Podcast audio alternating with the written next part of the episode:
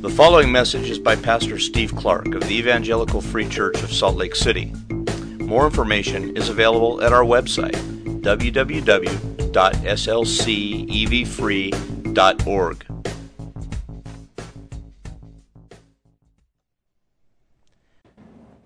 But this is the one to whom I will look, says the Lord.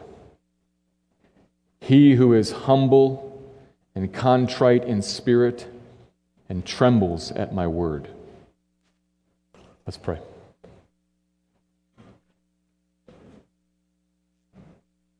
Lord, give grace to us that we would tremble at your word and not at the world. Give us a trembling grace that sees your word as life, as instruction, as commandment, as hope and blessing, light for our path, the guide to righteousness. Lord, would you open our eyes to it and would you produce in us then contrition and humility? We see who you are in the Word and we see who we are in the Word. Humble us, Lord. Produce hearts in us that are soft towards you. Lord, we are not naturally that way. We are all a stiff necked people. Shine in your word and illumine our minds, please, Lord. Give grace to us this morning that we could hear and that I could speak somewhat accurately. Because without that grace, I have nothing to say and we have no ears to hear. But Lord, by grace, would you open the word now to us? Produce humility and contrition and trembling. Thank you for grace, Father. In Christ's name I pray. Amen.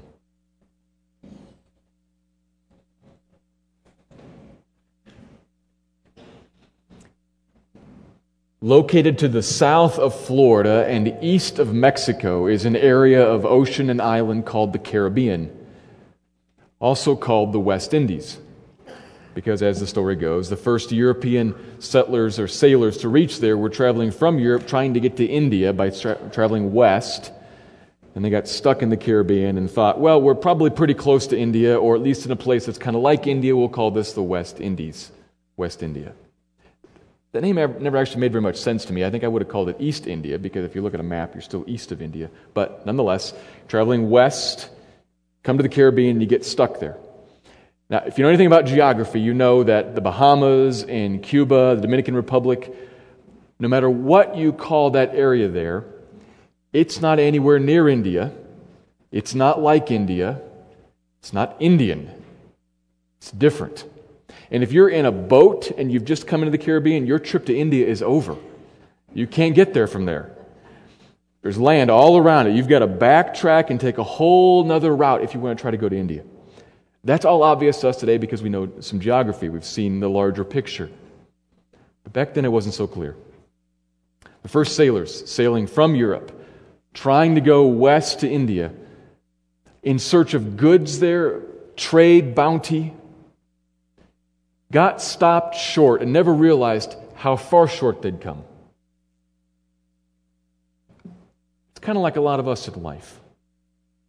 We're seeking good. We're seeking some bounty in life. Call it what you want. Call it blessing or rest or fun or comfort or entertainment or pleasure, hope, safety, security, trying to fix what's wrong in the world, right the evils. We're seeking all of that. We're after it but we seek it along a path that doesn't actually go there and leaves us far short. It's not the search that's wrong. Those things that we're looking for, we are made for those things. We humans were made for joy, we're made for peace. We're made to live in a world that has no wrong in it, that has no evil, in which everything's fixed and corrected. We're made for that. The search isn't wrong, it's the path that's wrong. You're in Europe and you say, India's that way, let's sail that way. Makes sense. here in life. This looks fun. This looks satisfying. I'm going to do that. The experts say I should go this way and I'll find contentment. I'm going to go this way. Everybody around me is chasing after this. I will too.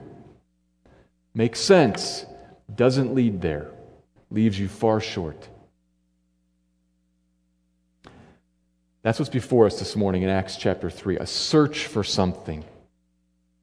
With a lot of promise in it, but it's only along one path. And so this morning, my hope, my prayer is that you would look at yourself and you would say, Am I chasing the right thing on the wrong path?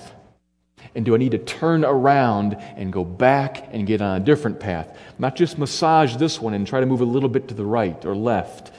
Change and go to a different route. Is that you? Do you need to do that? Do you need to turn and go a different way? Look at yourself and look at those around you. Not to be hypercritical of them and judgmental of them, but to see if you can bless them by helping point them to a different path. Their hearts are searching for something too. And you might be a blessing to them by pointing them to the path that actually leads there.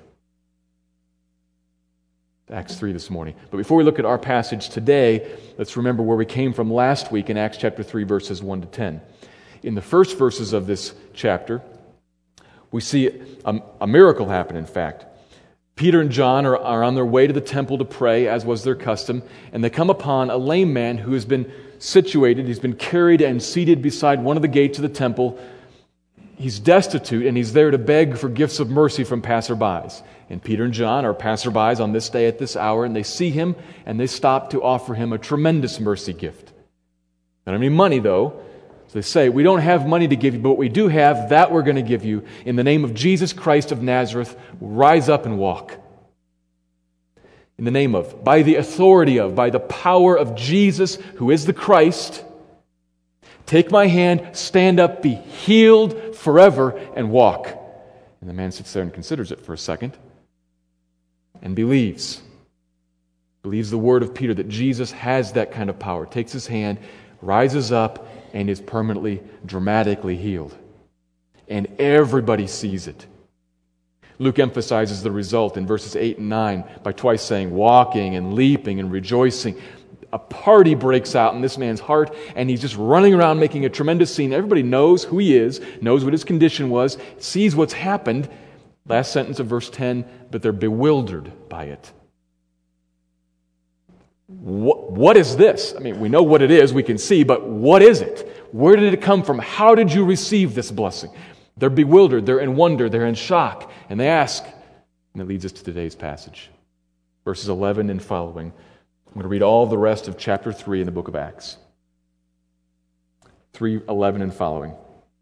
While he, the lame man, while he clung to Peter and John, all the people ran together to them in the portico called Solomon's, astounded. And when Peter saw it, he addressed the people Men of Israel, why do you wonder at this? Or why do you stare at us, as though by our own power or piety we have made him to walk? The God of Abraham, the God of Isaac, and the God of Jacob, the God of our fathers, glorified his servant Jesus, whom you delivered over and denied in the presence of Pilate when he had decided to release him. But you denied the holy and righteous one and asked for a murderer to be granted to you and you killed the author of life, whom God raised from the dead. To this we are witnesses. And his name, by faith in his name, has made this man strong, whom you see and know. And the faith that is through Jesus has given the man this perfect health in the presence of you all. And now, brothers, I know that you acted in ignorance, as did also your rulers. But what God foretold by the mouth of all the prophets that this Christ would suffer, he thus fulfilled. Repent, therefore, and turn again, that your sins may be blotted out, that times of refreshing may come from the presence of the Lord, and that he may send the Christ appointed for you, Jesus, whom heaven must receive until the time for the restoration of all things, about which God spoke by the mouth of his holy prophets long ago. Moses said, The Lord God will raise up for you a prophet like me from your brothers. You shall listen to him in whatever he tells you. And it shall be that every soul who does not listen to that prophet shall be destroyed from the people. And all the prophets who have spoken, from Samuel and those who came after him, also proclaimed these days You are the sons of the prophets and of the covenant that God made with your fathers, saying to Abraham, And in your offspring shall all the families of the earth be blessed. God, having raised up his servant, sent him to you first to bless you by turning every one of you from your wickedness.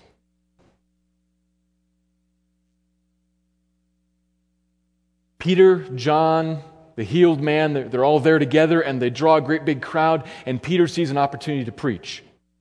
They want to know what's going on. I know what's going on. I'm going to take this opportunity to tell them. And he very quickly turns their attention away from himself towards Christ. The crowd's kind of mixed up. They don't know how all this happened. And he says, Stop looking at us. Let me turn you to God. He begins to speak their religious language by this repetition of God that resonates in their hearts as, as religious, spiritual Jews. God, the God of Abraham and the God of Isaac and the God of Jacob, the God of our fathers, the God that we know, the God of our scriptures, whose word is light to us God who called our father out of Ur the Chaldeans and made a covenant with him and gave him this land. God, our God, not us, our God has done something remarkable here. He has glorified his servant, Jesus. That's the first time they've heard Jesus in relation to this event, and that's an attention grabber. They weren't there when he healed him in the name of Jesus, and now they've heard Jesus, and they have an opinion of Jesus. Crowds think something about him. What Peter's going to say to them is very sharp.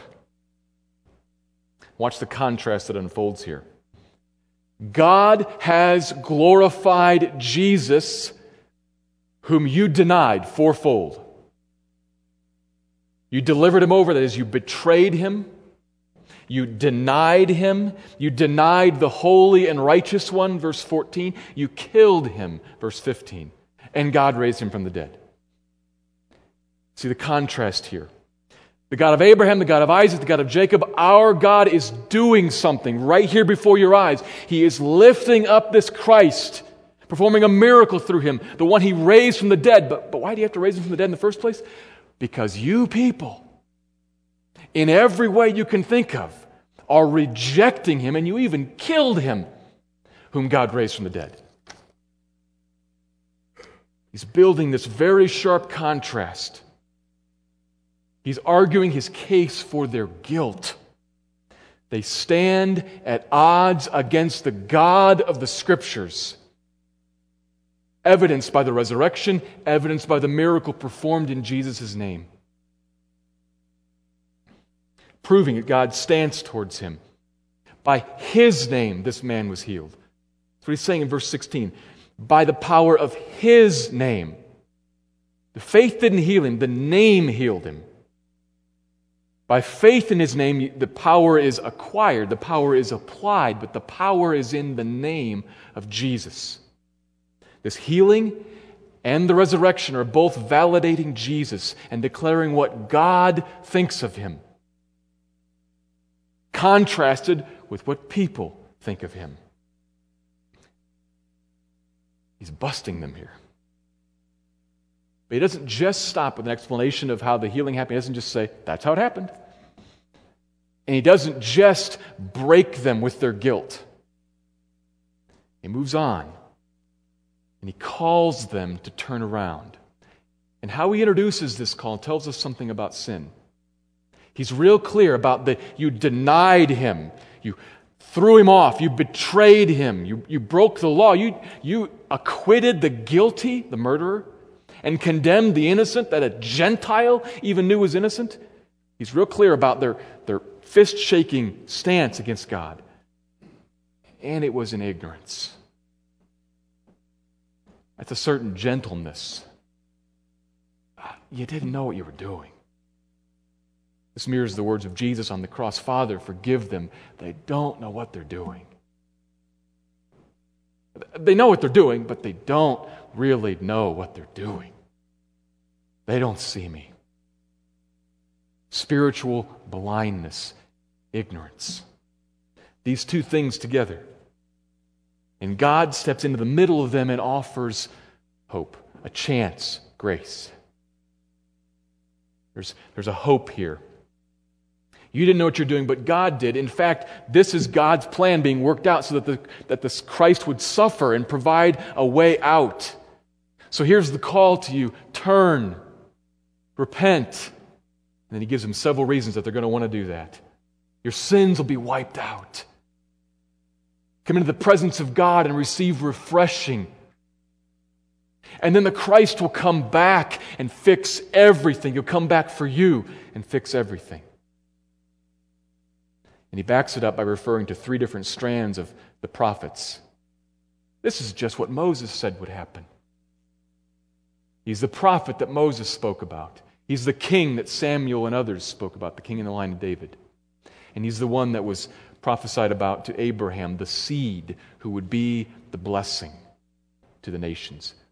The last verse there, look at what the blessing actually is. The blessing is a turning of people away from wickedness. The blessing is not a blessing within wickedness, the blessing is the actual turning of people away from it. That's how he's come to bless. To turn you away from this path, this path of wicked ways. And with the mention of the servant who's come to bless, it's back where he started, the beginning. That's the passage. Continuing on with the explanation from last week's healing miracle, highlighting God's work in God the Son, Jesus. Peter, in a number of different ways, is putting Jesus right on center stage, lifting him up in front of people, as the Bible is always doing. The Bible is always about putting Jesus right in the middle of everything. That's what Peter's doing here in this sermon. And it's essential because in Jesus, you can find blessing, and you can't find it anywhere else. There's only one path that leads to what your heart's looking for Jesus. So here's the main point God has provided one, only one path to blessing. Only one. Turn and embrace Him. That's the point of Peter's sermon. It's the point of this sermon. God has provided one and only one path. So turn, repent, and embrace this one path. Find what you're looking for. I'm going to break that into two parts, two halves here. Let me begin with the first, the first half. First point is all through the sermon, it's all through the Bible, it's all about Jesus. The Bible in general, Peter here pressing upon us Christ. Here's the first main point, it, it takes up most of the verses, in fact, of this sermon. God has raised up his chosen servant. Talk about that title there.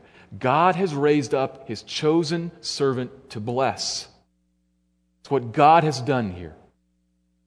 Peter deflects attention from himself and turns it immediately towards Jesus. And look at all the different ways in this passage that he describes him. Jesus is the holy and righteous one. This is about his character. He is himself the, the living example of the character and nature of God.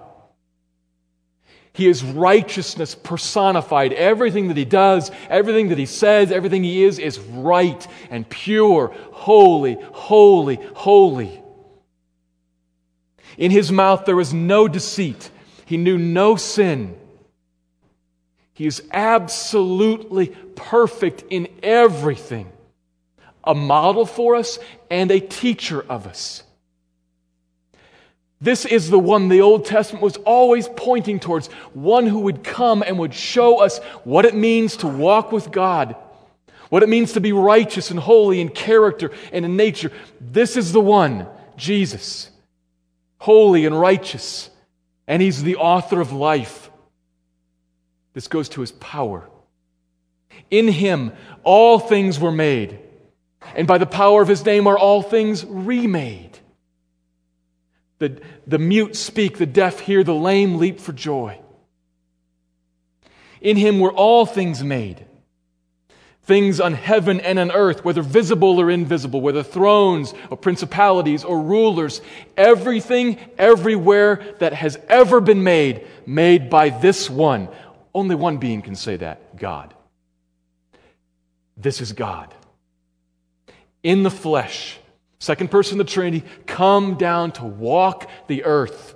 Character of God, the power of God the wisdom of God, the teaching of God. He's the prophet that Moses spoke of that we must listen to or else perish. This is the one who speaks the truth of God to us because he is the truth and the way and the life. This is the king that Samuel spoke of, the one in the line of David who would take up the scepter and sit upon the throne of the people of God forever and ever and ever. This is the seed promised to Abraham, the single individual in which all the blessings made to Abraham and Isaac and Jacob would come down and focus on one person. And everybody who gets into that one person is blessed, the nations included. The seed of Abraham, the king of David, prophet like Moses, the author of life, the holy and righteous one, the servant skipped over that title, but it frames our section. It's in verse 13 and in verse 26. So we need to think about that for just a second. What does he mean when he calls him the servant? Where does that come from? It comes from the book of Isaiah, as just about everything else does too. Probably should have preached Isaiah before I preached anything else because Isaiah is the root of so much in the New Testament. In the book of Isaiah, God has pictured, God describes his people Israel as his servant on a mission.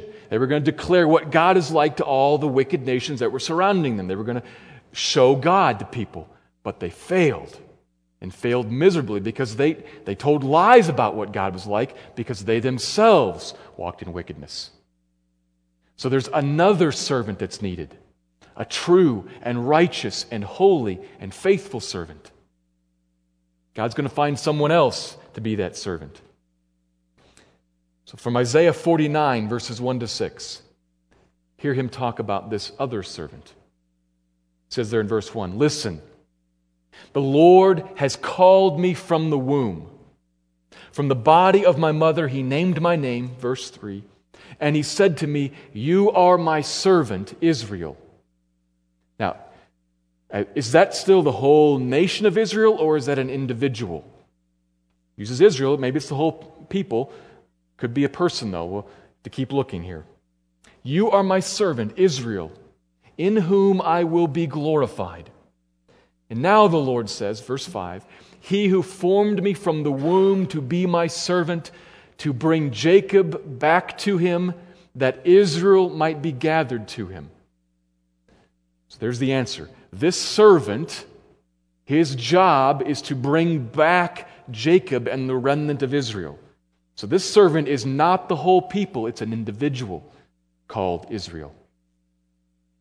This individual has a job bring back Jacob, bring back Israel. But, verse 6, it's too light of a thing that you should just be my servant to raise up the tribes of Jacob and bring back the, bring, bring back the preserved of Israel.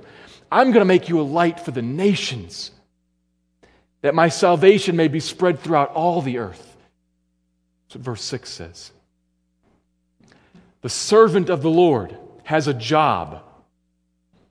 He's coming, says Isaiah, to make God known clearly and accurately, to bring Jacob and the remnant of Israel back, and to bring the nations back to me. That's his job. How's he going to do that? How will he accomplish all that? Isaiah 52, verse 13 and following, still on the servant theme.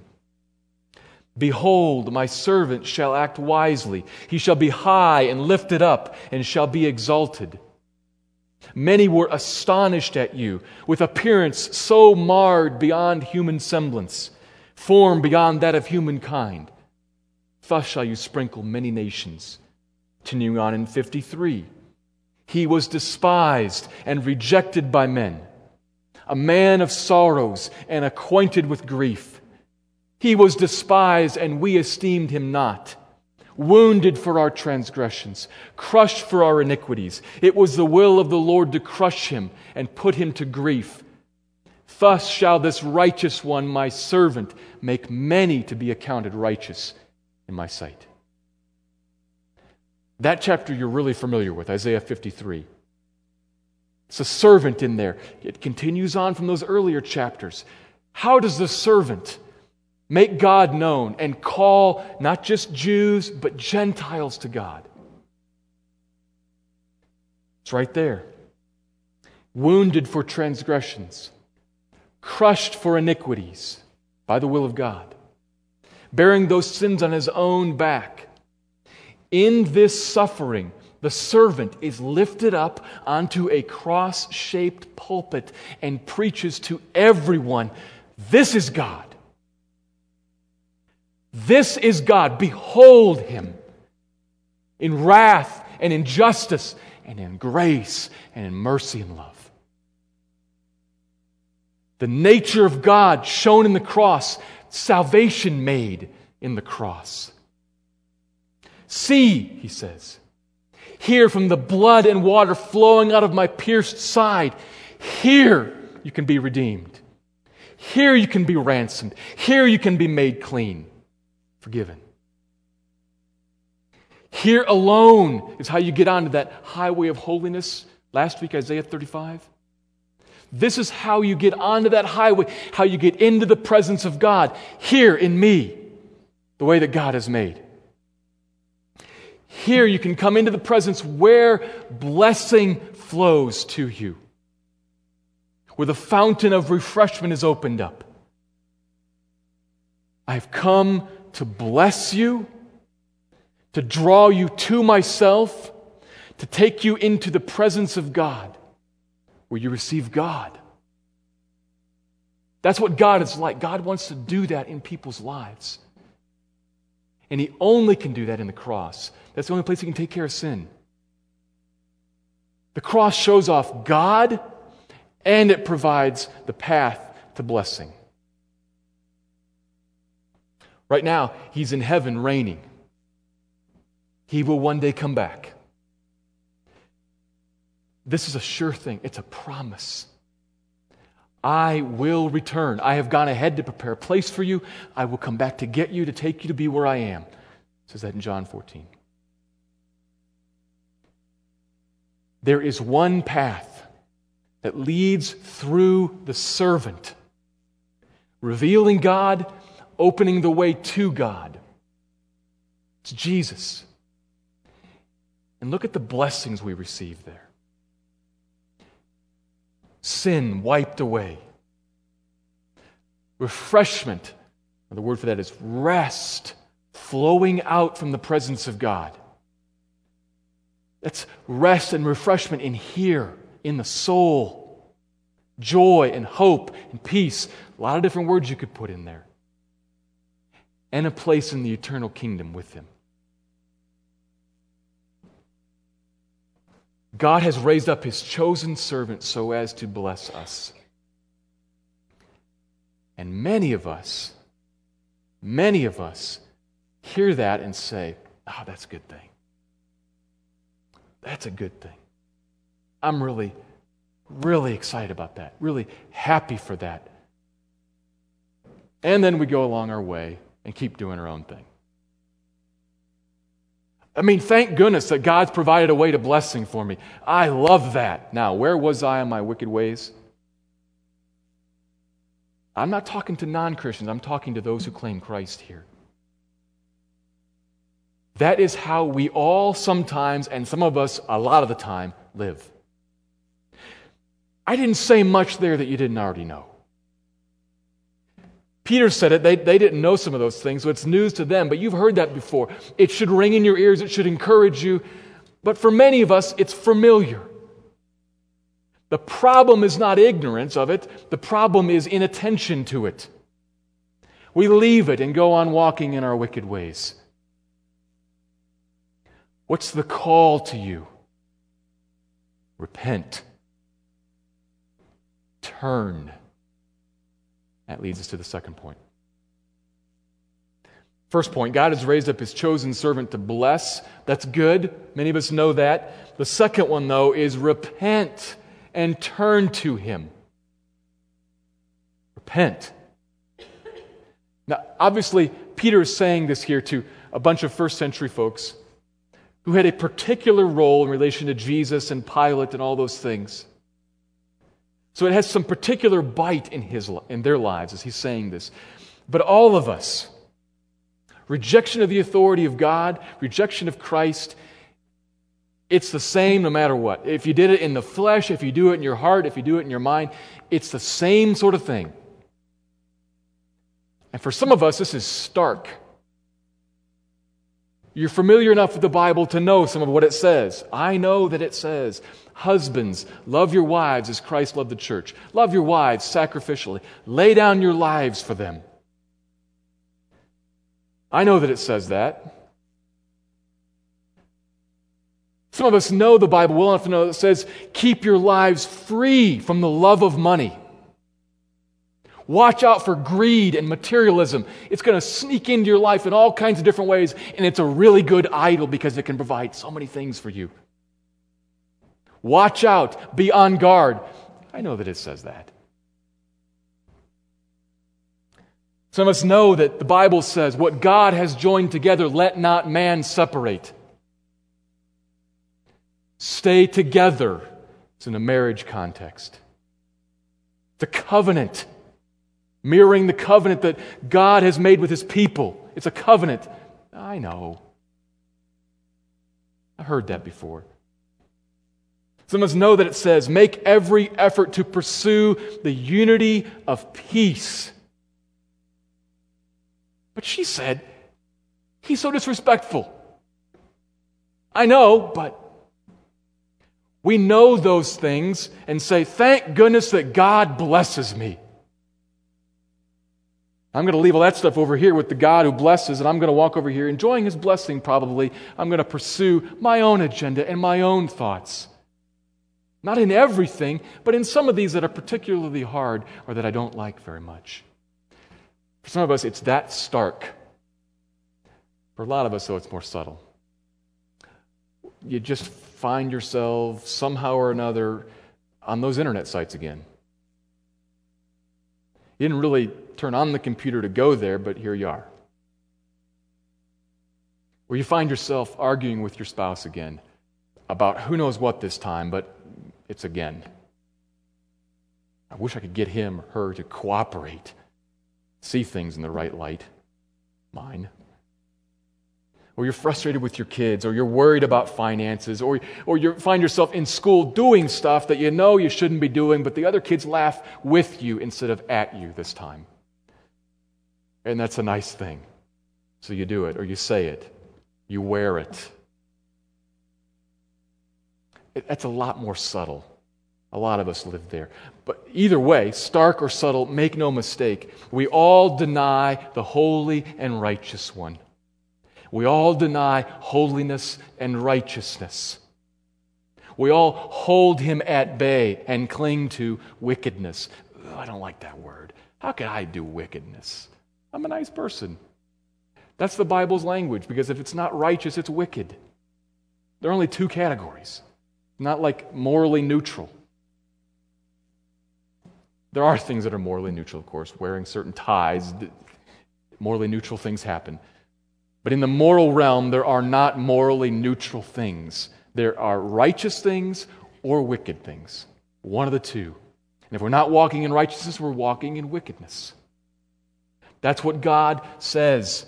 Christians and non Christians both, all of us. Now, obviously, if you're not a Christian yet, there's, there's a message here for you. It's the exact message that Peter's preaching. This one that you've held out is approved by God. You're at odds with God and you're away from the only path that leads to blessing. Turn. Come back. What you're looking for is not wrong. What you're really looking for is not wrong. It's where you're looking for it that's wrong. That path doesn't go there. Turn and come to the only path that does. Repent. It's obvious message for non Christians, and I, I hope that you hear that if you're not a believer here today. But for those who claim Christ, there is a strong message here for us. He intends to bless you by turning you away from your wicked ways. Once decisively, and then day after day after day after day. We have been saved, we repented, and that means that our life is a life of repentance, moment by moment. We repented so as to become repentant. Constantly. Repentance and faith, two sides of the same coin. You might know we're supposed to live by faith. You might, that might, you might be more familiar with that. It's a flip side of repentance because faith says, Today, right here where I stand, I trust you, Jesus, to be what my heart desires to be my guide where things are confusing, to be truthful in what you teach. I trust you, which means I don't trust that. I turned away from that repentance and turned to you. You live by faith moment by moment because you live by repentance moment by moment. Same thing, different sides of the same coin. They're related. We live repentantly. It's the call to us. So, what does that mean? What is repentance? It's a word that we use sometimes in Christian circles, but might not know what it means. So, let me try to work on that a little bit. Repentance is a change of an inward attitude regarding sin. It's a change of an inward attitude regarding sin. It is not just understanding that something is sin. It's not just saying, I agree intellectually that that is sin. Satan does that. Satan is very well aware what God's like and what non God is like. He's all about that. So, if that's all that repentance is, Satan's the most repentant being in the universe, which is, of course, not true. It's more than just understanding something to be sin. And it's more than just understanding something to be sin and being sorry about it. 2 Corinthians 7 describes a type of grief that's called worldly grief. It's in contrast in that passage to godly grief. Worldly grief that is not associated with repentance. A grief that might be like Esau's grief when he realized, What have I done? I sold my birthright. Ah! And he realized the loss and he was saddened by it, but he wasn't repentant. We can often be sorry when we see things that we've done, saddened by it. But just sorrow does not necessarily make it repentance. So we've got two things there that, it, that are elements but are not the whole picture understanding of what's sin, sorrow over it. Critically, genuine repentance includes those and a commitment to reject sin and walk in obedience to Christ. It's an attitudinal change. In here, I make a commitment. No. That is sin. In some way, I'm broken over that, grieved over it. No. I reject that. I turn away from that in here. This is the reason that we have such weak churches in our culture. This is the reason that we have such weak, quote, Christians in our culture who have no stomach for talking about sin, who have no zeal for holiness and righteousness, who have no ability to talk about things like church discipline, where we as a church stand against sin. The reason is because we ourselves are full of folks who have not repented. Now, I can't judge that because I can't judge what a commitment in the heart against sin looks like. But many people have claimed to be repentant and are not. Have only gone the first two steps. I understand that that's sin and I'm sorry over it. But they have not taken their stand against it. Now, Notice carefully, I am not saying that you have to clean up your act before you can be saved. That's not true. That never happens, in fact. That is not what I'm saying. This is to say, though, that salvation only comes when, in a moment in my heart, I take a stand against sin. If, you, if a diagram helps, think of a person holding on to something who realizes suddenly that this thing's like creepy crawly with snakes, and you go, ah! That's repentance. Not physically, but in your heart, you say, ah, no, sin kills me. Sin is unrighteous. Sin is against God. I want nothing to do with it. Now, what does all that mean in your life? Who knows? Like when you stand at the altar to say, through sickness and health, through death to us part, you have no idea what that really means. But you can't say, comma, except for saying, in your heart, I let go of that and I'm turning and grabbing a hold of Jesus in here. That happens in a moment, a renouncing on the spot, to drop it and leave it and turn. Now, that happens in a moment, but it's proven throughout a life. Because genuine repentance leads to ongoing repentance. Perfectly? No. We're all going to sin in many ways. But our attitude has been changed to be anti sin. That's our overall stance now, if you have actually repented and been saved. Now, there are going to be times in every day, many times, when you will sin because you have a sin nature. But the Christian responds against that sin eventually in some way by saying, Ah, that's not of me. That's not for me. That's against God. I want away from that. They turn because they have turned.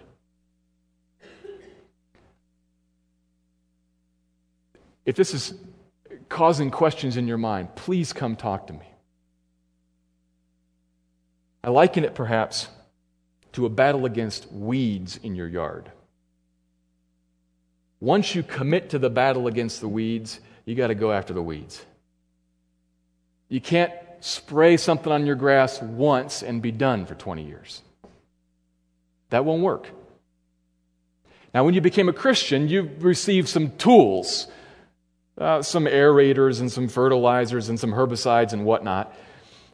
Stuff that you can use to fight against weeds and stuff that you can use proactively to strengthen your lawn to make it so tight and whatnot that the weeds can't actually grow there. But you got to do that constantly. Weeding is a constant job. It only happens when you start to weed. You begin at a point, and then it's an ongoing process. Some of us need to realize that your lawn is overrun with weeds. And that might be because you're not a Christian. I don't know. I can't look into your heart it is at least because you have become far too cozy with sin. It is at least that. The more weeds in your yard, the more you should wonder is this evidence of something worse than just, oh, I'm a little lazy right now spiritually? Is it evidence of something worse that maybe you're not actually born again at all? Ask yourself that. If you want to talk about that, ask me that. We can sort through some of those things. Ultimately, I don't know, but we can talk about that. It's important to consider. But for all of us, take up the tools and weed. You must be hostile against sin, putting to death the misdeeds of the body by the Spirit, says Romans 8. It's a war to the death. You fight against it. Why? Because it's right? Yes, because it's right. But because that is a turning from this path of wickedness to Jesus, moment by moment, day by day, if you're a Christian, it's a turning to Him where life is found.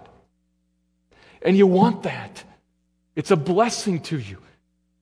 He's where joy is found, where grace is found. You have to turn to Him. I knew somebody once who used to say constantly, There's no such thing as a happy, disobedient Christian. I don't know if that's really literally true, but you get the point. Well, you're walking down this path away from Christ and embracing a hold of these things, you're cutting off His joy. Not flowing to you. Grieving the Holy Spirit, if you want to use that phrase. We need to think about this personally and fight. Repent. Turn against sin. Think about it personally. And also, think about it missionally. Think about it as someone who's looking at those sitting around you and realizes, I've been sent on a mission. I'm sent to others. Christians here in the body and those not yet in the body. How can I help them by helping them to turn from this path, turn to Christ, and find the blessing that they're looking for? It's only found here. Can I help them turn? The Bible exhorts you to do just that. Think about other Christians. Hebrews 3 Make every effort to exhort one another every day, as long as it's called today, so that none of you are hardened by the deceitfulness of sin. Sin has a deceitful nature that's going to draw us away. And one of the protections against that in my life is you all. To help make sure that I'm not being deceived, and me likewise for you. That's Christians helping each other turn from this path, repent, and turn to Christ, turn away from sin. And for non Christians, we all know people who are seeking to sail to India, if you will, but they're stuck in the Caribbean. And they can't get there from there. They have to repent, turn around, and go back. And you might be the only one they know who knows that. Tell them. And if you think about it, that's good news. You got to tell them to repent and turn to Christ and turn away from their sin and, and confront their wicked ways. Yeah, that, that's a little hard, but what you offer them is blessing. You don't just say repent because you have to. That's true. He is a king, he's God. But you also say repent because you really want to. In some way, you want to. Because this connects you to what you're looking for. Chasing it in a hundred different dark corners and down a lot of alleys that don't go anywhere. But this is what you're looking for refreshment, and it flows only out of the presence of the Lord, and you only come there if your sins are wiped away, and your sins are only wiped away at the cross of the suffering servant. Come there. Find what you're looking for. That's good news. It's good news that's been applied to your life. It's good news that you can help apply to other people's lives as a blessing to them. Think about it missionally while you are personally waging war against sin, repenting. To repent because God's only provided one way to blessing. One way to blessing. Turn to that one way and embrace it and find life. Let me pray.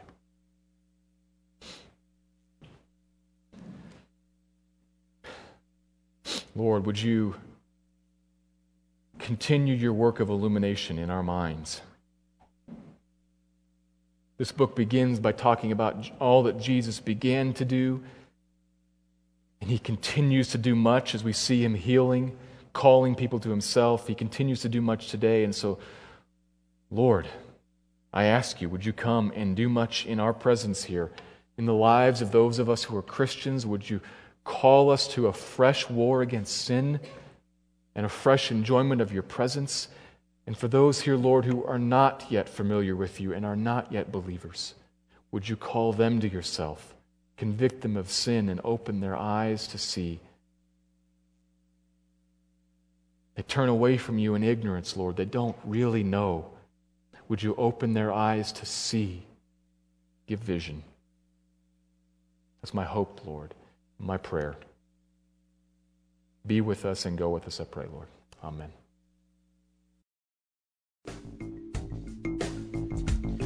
Thank you for listening to this message by Pastor Steve Clark of the Evangelical Free Church of Salt Lake City in Salt Lake City, Utah.